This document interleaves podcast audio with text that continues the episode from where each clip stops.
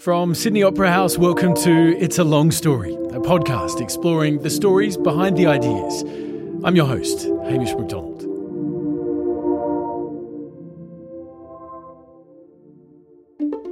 My name is Julie Snyder, and I'm the executive producer and co creator of the Serial podcast. When I was a kid, I think um, I wanted to be a lawyer, just like any good liberal arts student would. 20 years ago, Julie Snyder applied for a job at a little known radio show called This American Life. It had only been on air for a year. And she said of her application, I was incredibly unqualified. It was so small and new at the time that the bar was really low. It was there she developed a passion for audio storytelling and met Sarah Koenig. 15 years later, the two would start working on a new podcast project in Sarah's basement project launched in 2014. It was called Serial. Julie Snyder, take me back. Was storytelling part of your childhood growing up? Yes, I think in an informal way. Um, I always actually think about the fact that I think my family, they were very much focused on on telling stories and telling funny stories, but I always remember that there was um, probably one of the the best instructions I've ever gotten was that there was a period of time of where it was instituted for at the dinner table to teach us all how to have dinner table conversations that we were allowed to we would go in in I have five brothers and um, that we would all go in uh, order and each of us would be allowed to talk about what we did that day like how our day went and we would start off because we so wanted to hold the spotlight, you'd be like, so, so. this was competitive storytelling. I woke up. well, we would just draw it out of being like, and I walked down the hall and I went to the bathroom and I brushed my teeth. And I just remember my dad pounding the table and saying, highlights, kids, highlights. And I always think about it now because it, I feel it sometimes when I'm doing edits on other people's stories or when they're telling stories that I feel like I want to say the same thing. I'm just highlights. This was instituted by your dad. Yes. Why? Why was that important? Um, I think it was just a matter of uh, there had been um, a lot of fighting going on at the table and insults and uh, just inappropriate table manners. And so uh, this, it, it, you know what, honestly, once we started telling our really long, boring stories, that we sort of killed. But yeah, I think um, telling entertaining stories, it's still honestly for my family. Um, I think, I mean, I guess most families, it's that way. But um, yeah, yeah, it's very focused around telling a story. Tell me about where you grew up. Let's see. I grew up in, um, it's called Rock Island, Illinois. It's a pretty small town on the border of Iowa and Illinois. You know, it's one of those places that at one point it was sort of an industrial, but then in the uh, 70s and 80s that went bust. And so then, yeah, then Rock Island and the surrounding areas kind of fell on hard times. And what were your days spent doing? You're one of six, but the others were all boys. Uh-huh. Were you one of the pack or were you being the girl? Both. It's awesome to be the girl. It's really nice to be. It's so much better to be the girl than to be one of the boys. Why? Oh well, because nobody they get in a lot of trouble if they hit me. so, in a lot of ways, um, I I could you know they all got you know beaten up so badly by each other, and then but if somebody hit me, usually usually the repercussions would come down like you can't hit the girl, and um, yeah, no, and everybody was very nice to me. I think. I think I just got you know, it's easy to get lost among six six kids. So to be the one girl, um, everyone. You, you know, you just get a little bit more attention. But no, I was part of the pack as well. I mean, I know a lot, a lot of gross stuff about boys. Like, go on yeah, just gross stuff. Coming, like sitting next to me on the couch, my brothers would take off their socks like peel off socks and then just sit there and scratch their shins. I don't know why. Somehow that must feel good after you've taken off a sweaty sock, and they just be like, oh, like I mean, just just certain things like that where I'm like, oh, bud, dude, go sit somewhere else. Like, do that somewhere else. Um, and anyway, I mean, I could go a lot grosser than that of the various different things that happen, but um, yeah, it was fun. I love them. Growing up in those sorts of communities, there's often a sense, uh, I think, of wanting to get out and leave. Mm-hmm. Is that something that came to you during those years? Or it was very happy, content, this is where I am and this is where I'll be? It wasn't. It wasn't like i am going to get out. You know what though? But most people in those kind of towns, it's it's sort of an understood that that's most likely probably what you are going to do. Getting a job in eh, you know what i mean? You can't get you can't be a foreman on the floor anymore. You know i think it was sort of understood that for the most part it, it, it was a real effort to have if you were going to stay. But you were going to go off to uc santa cruz mm-hmm. to study what oh the beach maybe smoking weed. I don't know. It was a very uc santa cruz is a very um, i had no i had i had no I had no plan when I when I went to UC Santa Cruz. UC Santa Cruz is um, one of the UC schools, University of California schools. It's right, it's in um, the Santa Cruz Mountains, overlooking the Pacific Ocean. It's beautiful. It is so gorgeous. When I went there, they had no grades. We were just narrative evaluations. It was so easy to like blow it off if you didn't do well. You know, what kind of education like, is that? I loved it. I loved it so much. Just like I'm not a science person. oh well. Yeah, it was great. I loved Santa Cruz. And then actually it ended up being really nice because they they had a little bit of directed programs, but that were those were like in things like environmental science science that I didn't know anything about and I wasn't interested in. And again, I don't do science, so I didn't pay any attention. But but one of the nice things about it was that it was a very they really took the liberal arts ethos uh, to heart, and it was very much about exploring your own interests and uh, challenging a status quo. They very much saw themselves like sort of as uh, being in opposition to the establishment, and because of that, they really encouraged anybody to do. It was very encouraged to break rules. When I was there, I did. I I thought maybe I wanted to be a journalist, and I tried to get a job with the campus newspaper, but I don't know, they weren't that nice. I don't know, they seemed a little snotty, and I was like, oh, forget it. um, and then I heard that uh, about the radio station there, and that they were teaching uh, broadcast journalism classes, and uh, so I took a broadcast journalism class there and then after I took it, I took it the first year. And then I think because of budget cuts, they fired the teacher. And then they hired me to teach the class for the following three years. So it was really, and those students, I have to say, definitely got, they got what was being paid for. That's quite a meteoric rise, though, from having done one course in radio journalism to then I'm teaching the course. Always in the right place at the right time, you know? But did it come naturally to you? There must have been something about your skill in this to be able to then turn around and teach it? I think that I showed an interest in it. I enjoyed it. I really liked it. You know, I liked playing with sound and people's voices. That to me seemed a lot more fun than writing. So I was drawn to it.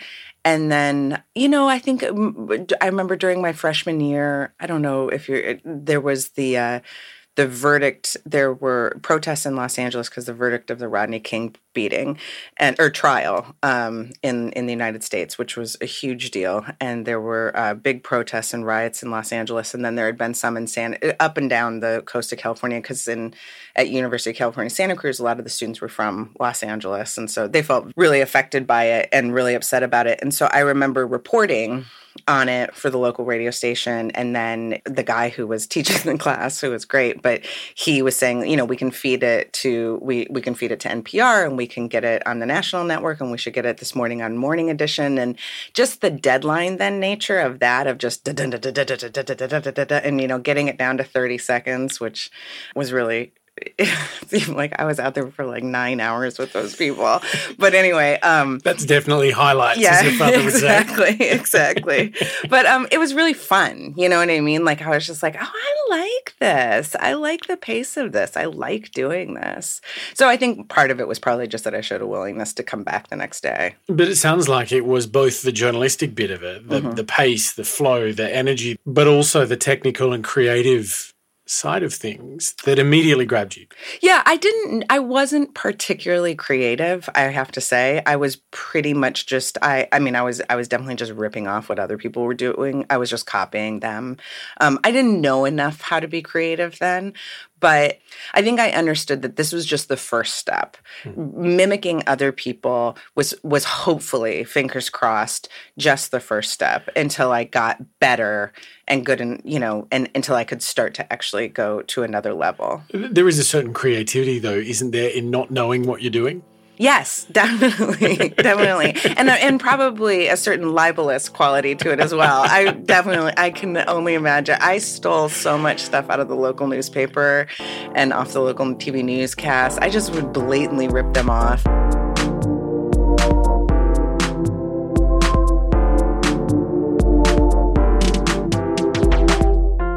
So in 1997, Julie Snyder applies for a job as a producer at a program that had only been on air for one year. It was called This American Life.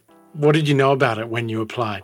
I didn't know much, but I knew that it was the only thing I had heard that I wanted to do. At that point, I had done I had done radio in college and then actually while I was in college I also got a job being the news anchor on the local conservative talk radio station.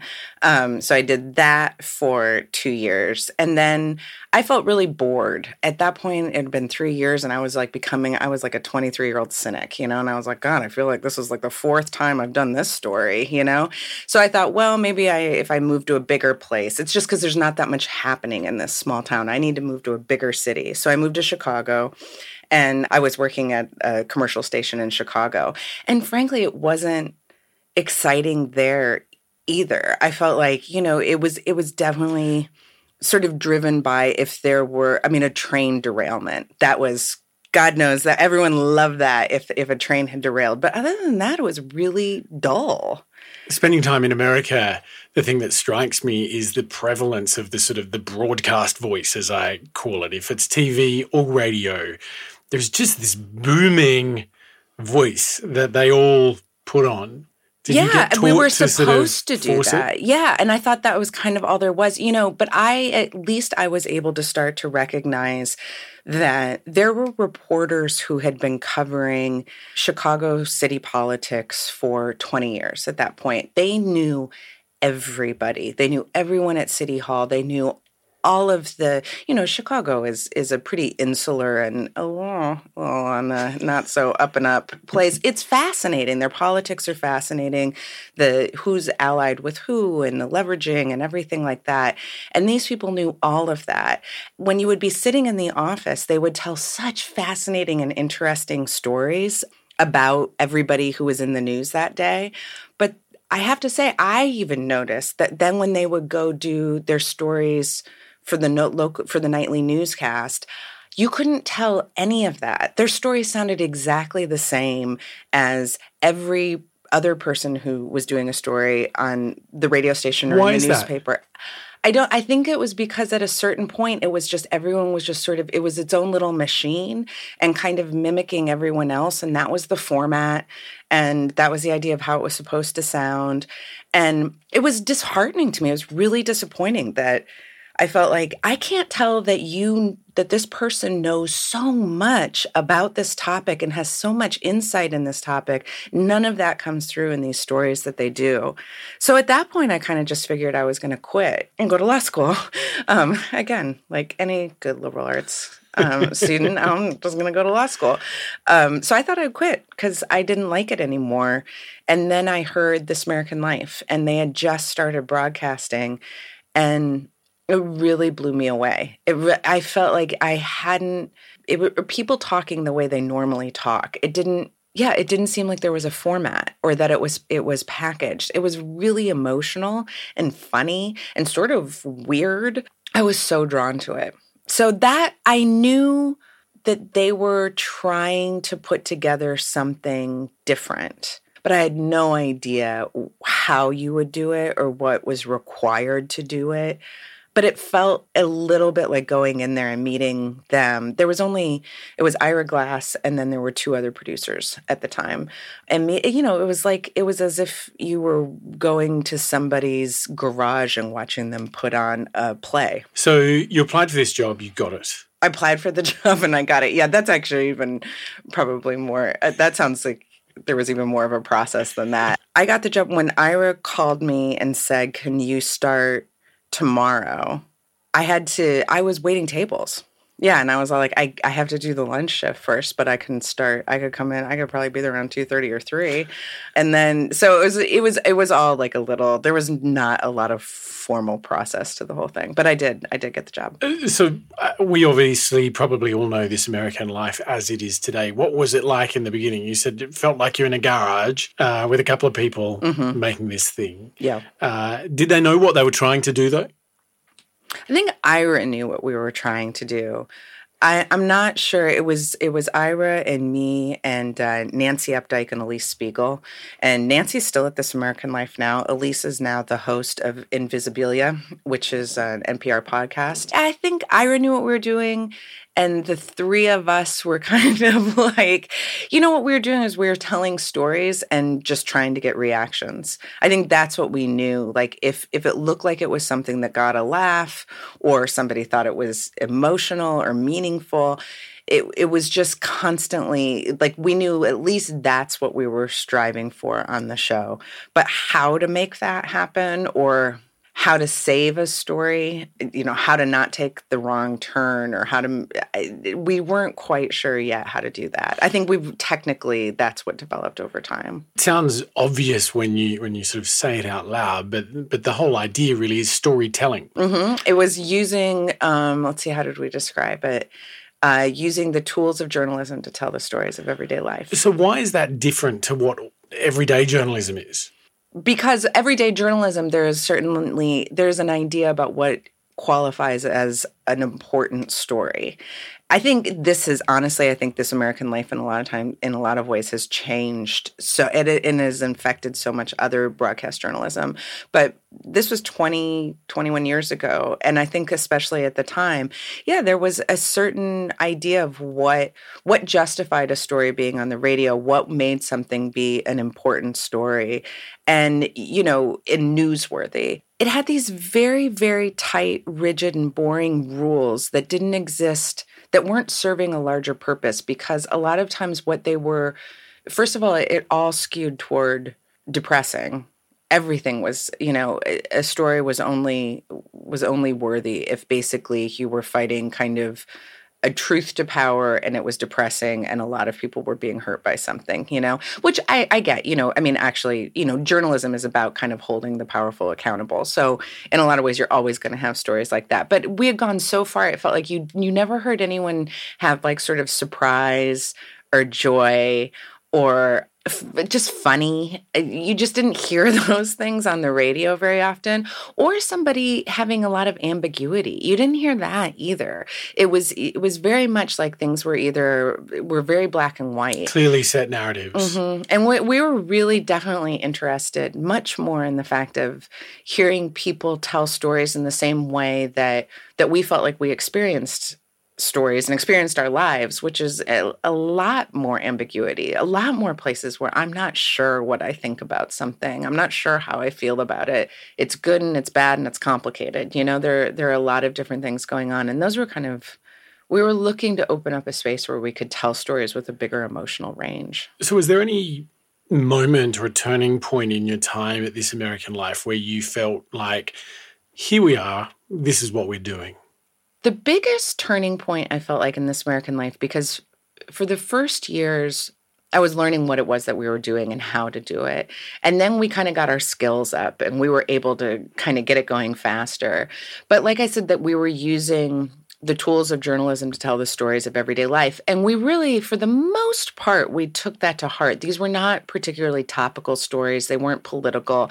They didn't. Ne- they weren't things that necessarily had any consequences for anybody other than the character, the people talking in the stories. They they didn't go broader. And then after September 11th, that became because everyday life became it was it was political. It was we were lit we were everybody was was swimming in the waters of a post 9-11 politics and response and war and in especially in the United States and civil liberties and, national identity and everything there was no way that you could just tell stories that would be divorced from that. Even personal stories are going to have those implications. But also I was interested that's where my interest all of a sudden went. Like I wasn't really interested in hearing frankly, I got tired of hearing people tell stories about their bothers you know? Like who cares? I, I, after a while i just started feeling like bored by it. We had done a lot of them and instead i was a little bit in, more interested in the outside world. And so there was sort of this interesting thing of where we felt like let's see we use the tools of journalism to tell the stories of everyday life but then we actually started used the tools of storytelling like kind of personal storytelling and applied them back again to more traditional journalism as we started taking on more topical things. So then, as we began covering the wars in Iraq and Afghanistan, um, and then started taking on talking about Guantanamo and and talking about uh, well, we had the financial crisis, and then we did healthcare shows, and then we started talking about the gun violence, and and in all of those more topical and traditional and political stories, that's where I felt like for me, that was where all of my interest started going. And I was much more, I was the person on staff who was much more in charge of like taking on those shows. And I liked telling those stories through people. I wanted to find people who could again talk in a relatable way.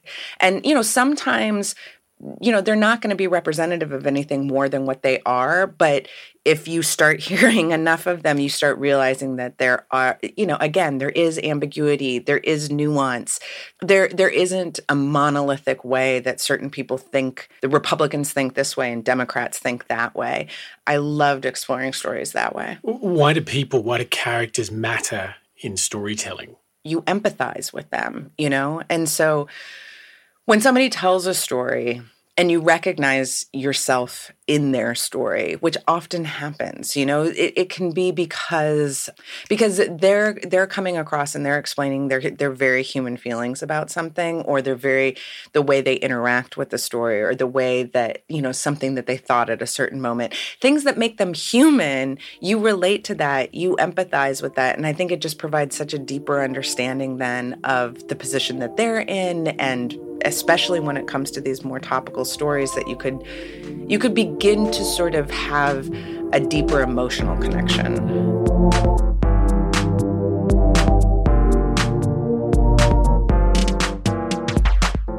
At This American Life, you meet a colleague uh, who you work together with and you work together well.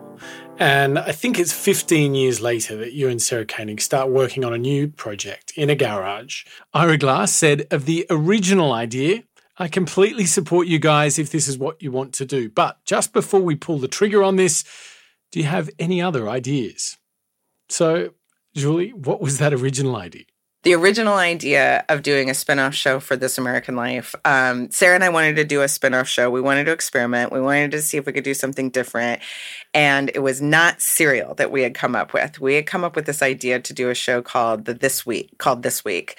And we had done a couple of them for This American Life, where the idea was like all of the stories had taken place in the previous seven days.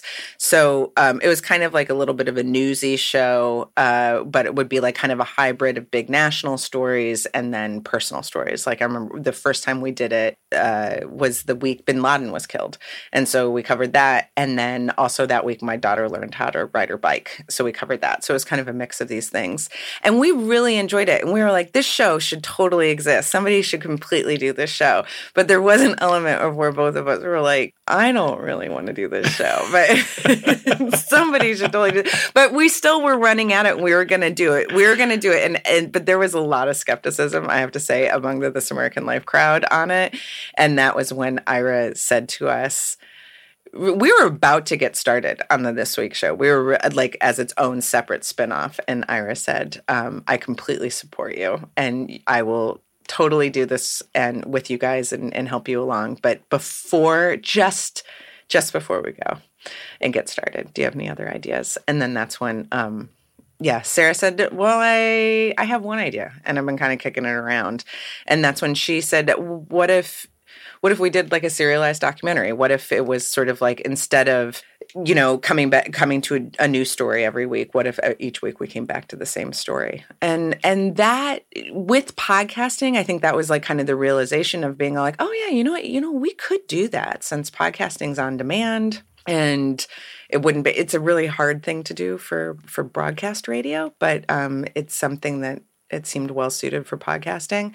And so, yeah, right away, we really loved the idea. I think we started working on Serial like within a week. And how long did it take you to get the actual story, the case?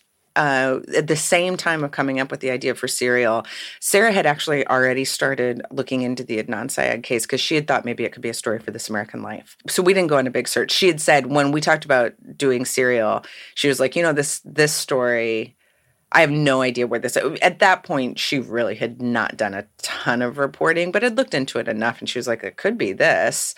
Um, and we had. So a, this is one of the ones tucked in your back pocket, kind of thing. One of these stories. Yeah, I'm sitting there floating around. yeah, she she had been thinking about like maybe it could be for this American Life. She just wasn't sure really what it was about you know what what the story was about necessarily and if it was going to go anywhere it's a little harder for if it were this american life story because you felt like you only have an hour. Anyways, it would be an entirely different story, um, the Adnan Syed case, if you were only going to do it in an hour. And so I think that's where, but she had been thinking she only had an hour. Um, so she had been kind of like, kind of, hmm, I don't know if this is really a story or not. But then once we decided to do serial, then it became pretty clear that it was like, oh, you know, this would be a really good one and could handle mul- multiple episodes. And this would actually serve this story better. This format serves this story better. Uh, stylistically, was there a deliberate choice to sort of create your own thing? Sarah Koenig's voice, her style of reporting it uh, has become such a big deal. Mm-hmm. was that deliberate? Yes and no. I mean, to a certain extent, like Sarah's voice and her style it's pretty consistent if you go back and listen to it. She'd been doing stories for like 12 years on This American Life at that point. And if you go back and listen to those stories, there's sort of it's it's not a ton different. It's all there. You know, yeah, it's all there exactly. And I mean, for the most part, that's what we're do- we're just doing to an extent. All we're doing is just we're doing really long This American Life stories. You know, um, like we kind of we are who we are, uh, and that is we're public radio producers. So to an extent, that's what we do. That said, yeah, there were a lot of decisions that were actually though purposefully made that were more aesthetic decisions for this show like that we'd never done before. I think one of the main ones was especially for the first season of Serial for that story was having Sarah be even more present as a character in the story, documenting to an extent her own reporting and what she thought and what she didn't think a lot of times or what she didn't know.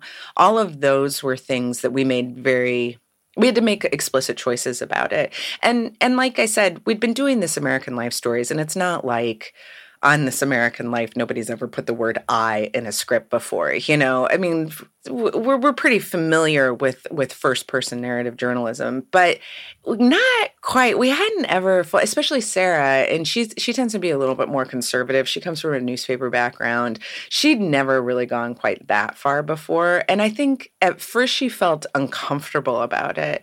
But I I really was pointing out to her that like I'm not saying this, I'm not saying you need to do this as this isn't a trick. This isn't some like pandering flashiness that I want to put on the show. This is what serves the story. You need to do it for this story because that story was a story that really lived in the details.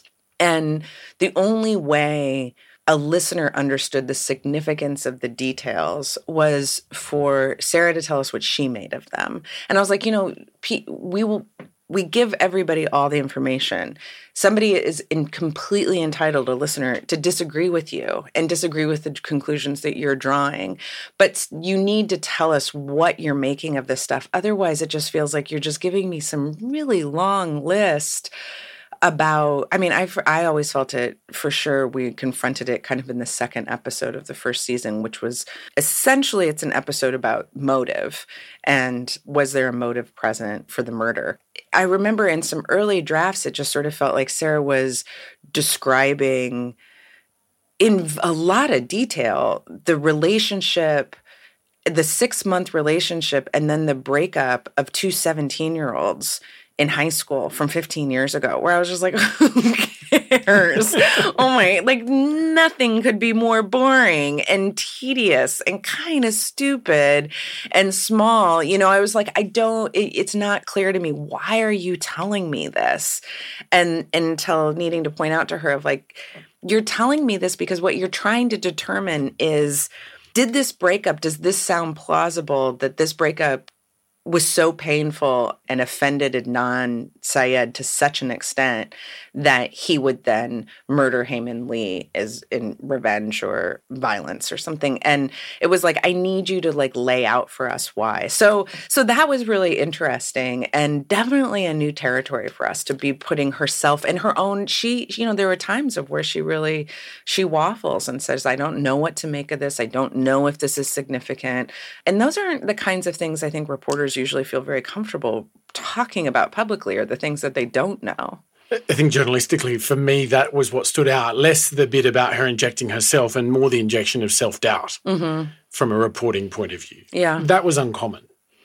It is uncommon. I think for us, we felt like we were telling a story where we wanted ambiguity and nuance. We wanted characters, we wanted everyone to be three dimensional. We wanted to be able to talk about that these that there weren't caricatures of people that that we could even have people who are good people who maybe had done a bad thing. In in all these ways we wanted to acknowledge that each person in this story is complicated and that included sarah. Sarah was complicated. She wasn't a black and white figure.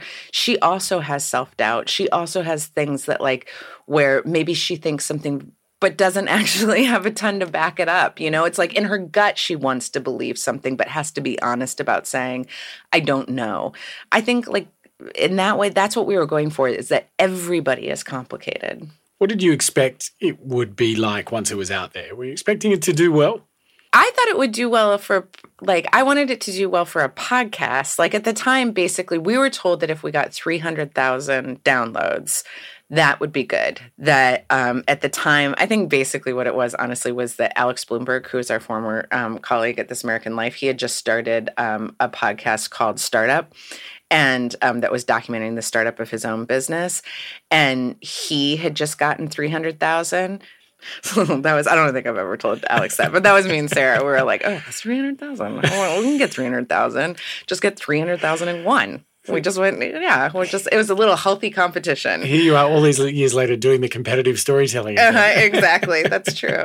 um, so yeah, so we were like 300,000 and I kind of figured we could, I thought we could probably get that based off of, I was like, we'll get the grad school crowd, maybe, you know, people who know how to use their phones. Cause that would definitely, even in 2014, it was, it was a lot. The day you dropped the first episode, talk me through that. What do you remember from that day?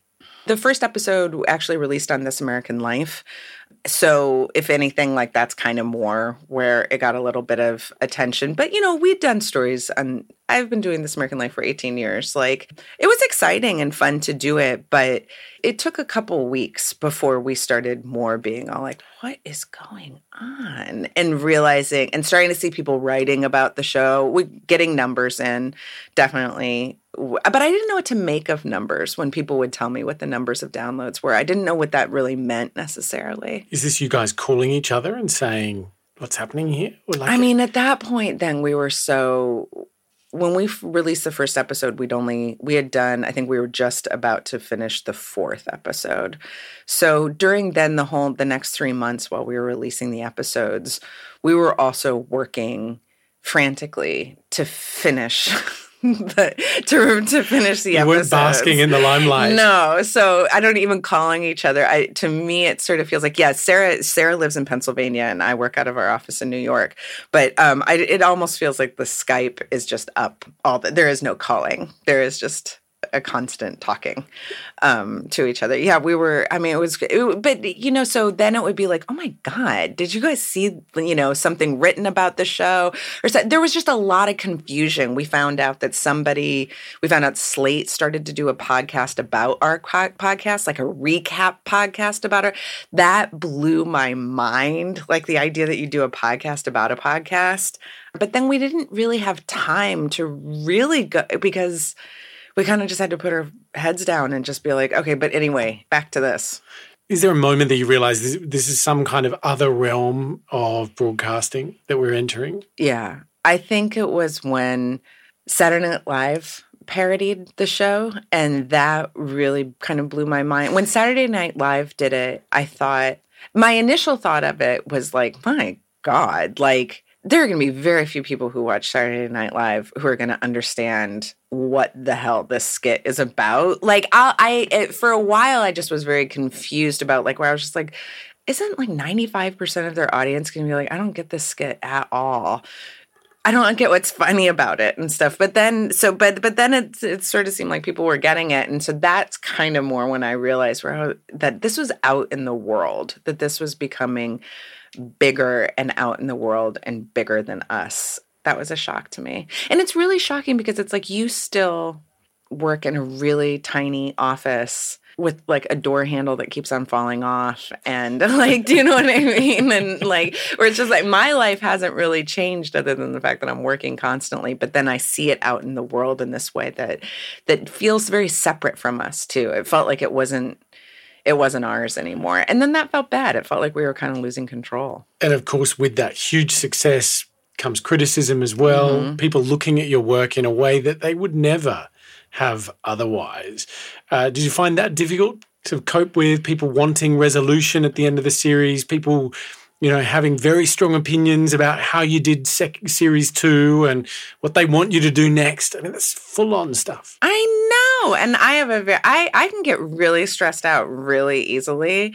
My feelings about it are some of the things I take they make my stomach hurt like I, it stresses me out to such a huge extent. But then there are other things that it just doesn't like you're saying people wanting resolution to the series. That I was just like, oh wow. I, but I don't feel anything about that. Where what I'm are just, the ones that get under your skin? Oh, uh, the season two stuff that totally gets under my skin. It really does. What What did someone say that just made you think? Well, oh, I think I there's a general understanding that our second season, I constantly see it referenced as saying that it was a flop or that it wasn't as strong. And what drives me up the, I mean, fine, whatever. Maybe it wasn't everyone's cup of tea. Our download numbers on it are stronger than our download numbers on season one. And I feel like the reason people don't know that is because they are so divorced from in the military world, Serial Season 2 was very, very popular. It has been heard by a lot of people. And I just feel like, oh my, so somebody, so what drives me up the wall is some pop culture blogger who lives in like Greenpoint in Brooklyn and being, oh, oh, oh it's not as popular anymore. And I'm just like, oh my God, you have no evidence to back up the thing that you're saying just because you're just like some weird shallow person that just because it, it's not on your dumb blog. I don't anyway, the whole thing it just drives me up the wall and I get really I can't even totally I start I know I sound like a crazy person talking about it. This is me now feeling punch drunk and tired, but I it really does. I I just feel completely irritated by it. There's some blogger in Greenpoint that's going to write another blog. Probably. Fuck them.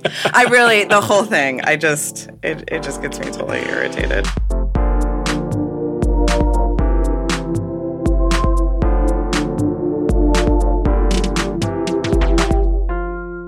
America is entering a new era. Mm-hmm. You're going to keep telling stories. Does the importance of storytelling change now, do you think?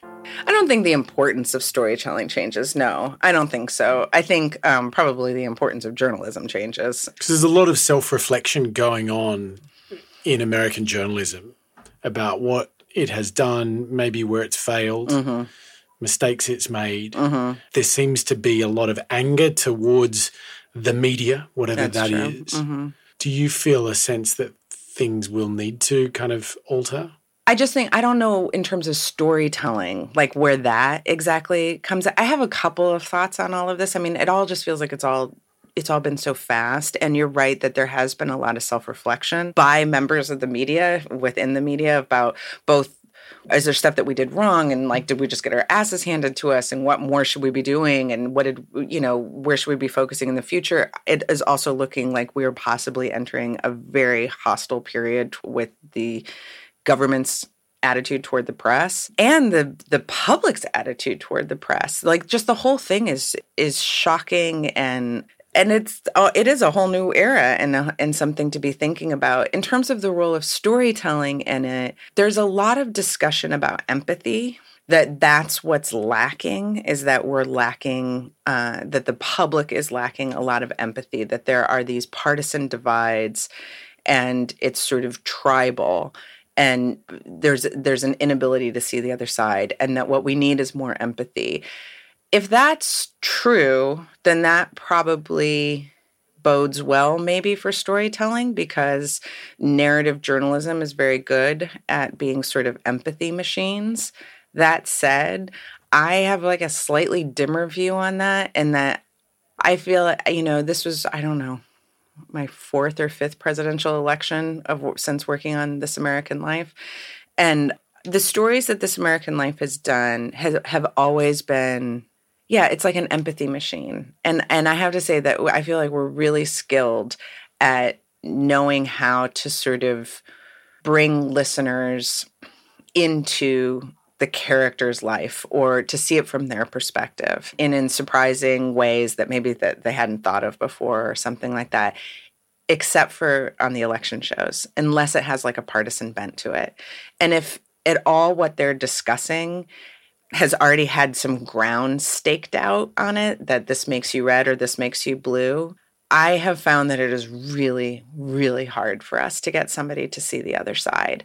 And it's so disheartening for me. I, I, just see the comments on Facebook and the emails that come into the show. And then I just try and tell myself, well, you know, somebody who's going to go on the internet and make a comment or sit down and, and write an email to your show and stuff like maybe this is a self-selecting bunch you know of people who you know they're like internet commenters or something. Maybe that's true. Maybe there's a quieter empathy sort of thing that is happening that i don't really hear about but I certainly I don't hear about it. So I don't know. I feel a little worried about the idea that thinking like, oh yeah, that's all we just need is we're just going to tell each other stories in more empathetic manner and then we'll see and understand each other cuz I don't know. I just uh, now I feel like I, have seen that talked about, and I kind of want to almost go up to people and be like, "Well, you know what? Now you're coming into my world, and like I got to tell you, it's not great in here. Like I, we have not had a ton of success with this. I don't feel like we've had a ton of success with this. If journalism broadly has somehow lost the trust of the people of the audience in what seems like a quite significant way, is there a way to win it back? I do think that there's an element of where, and maybe this is where the storytelling can come in handy, is that I think people they don't trust like an authoritative voice and but perhaps what they do more trust is a voice that they relate to or that seems like it's talking to them in a normal way. I don't know, you know, I try and kind of even think about what is the appeal of Trump, of somebody who you know, he he is he has talked out of both sides of his mouth in numerous ways. You know, he says one thing and then the next thing day he says, "No, I never said that," and he says the opposite thing, and it's constant. And i don't and and then i feel confused about like why is this not upsetting? I don't understand why people aren't upset about this you know? But then on the other hand like you know everyone's like he's a very straight shooter you know he's a real straight talker and stuff and you're like what? But i yeah though he talks like a person he talks like a person i know you know, he he talks like somebody who's sitting at your dinner table. He's not talking like you know a, a, sort of an authoritative news broadcaster. And so maybe maybe in that way, the storytelling and the more casual approach and stuff like that, maybe that'll work. I don't know. Julie Snyder, it's been a real pleasure. Thank you. Thank you so much. Me too. It's a Long Story is recorded at the Sydney Opera House as part of the Talks and Ideas program headed by Ann Mossop. Our show is hosted by me, Hamish Macdonald, and is produced and edited by Clara Jensen McKinnon. Our theme music is by Hrishikesh Hirway. We're recorded by Ben Wood, Shane Johnson, and Ian Cooper, mixed by Brendan Zacharias. And our executive producer is Danielle Harvey.